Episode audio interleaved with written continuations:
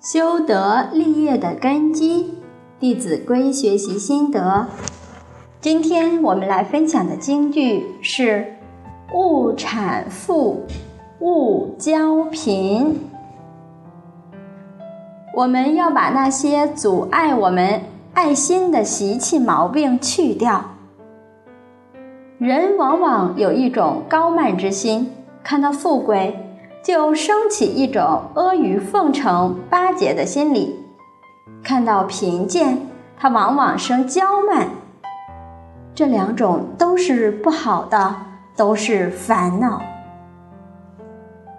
朱子治家格言上讲：“见富贵而生产荣者，最可耻；与贫穷而作交态者，见莫甚。”看见这些富贵的人满脸笑容，跟他们非常的客气，阿谀奉承，一种巴结谄媚的态度，叫君子看到觉得这是很可耻的。要知道知耻近乎勇，懂得羞耻的人，他就自然不会去做这些可耻的事情。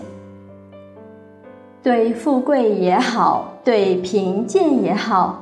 对一切人，我们都要恭敬，不可以说对富贵的人特别恭敬，甚至巴结，那就是产妇啦。骄贫就是看到贫穷的理都不理，有时还故作娇态，那谁贫贱呢？自己贫贱了，自己成为一个贱人了。所以，真正有涵养。有道德品行的人，绝对不会去做这个事情。他绝对是守住自己的本分，因为他能守住自己。他绝对是守住自己的本分，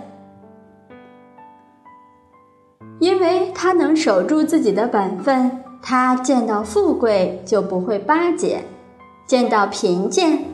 他也不会起骄慢之心，所以安分守己这个心就合乎道理。中庸里都讲，君子素其位而行，不怨乎其外。就是他自己什么样的地位，他就做什么样的事情，安分守己，不会攀援。所以。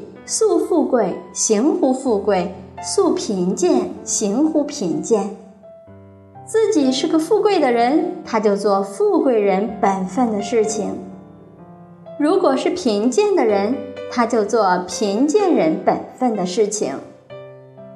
富贵的人能够好礼，讲究礼貌恭敬，懂得判断是非善恶，能够择善而行。那么这种人就是圣贤君子。再贫贱的人，他也懂得好学，而不以贫贱为耻，安分守己，能够在自己的位置上尽德修业，这都是可以成圣成贤的。所以圣贤不分贫富贵贱。就在你自己的地位，就在你本分上面，你就可以成就完美的品德。好，我们今天的学习就到这里。勿产妇，勿交贫，分享完毕。明天我们来学习勿厌故，勿喜新。谢谢大家。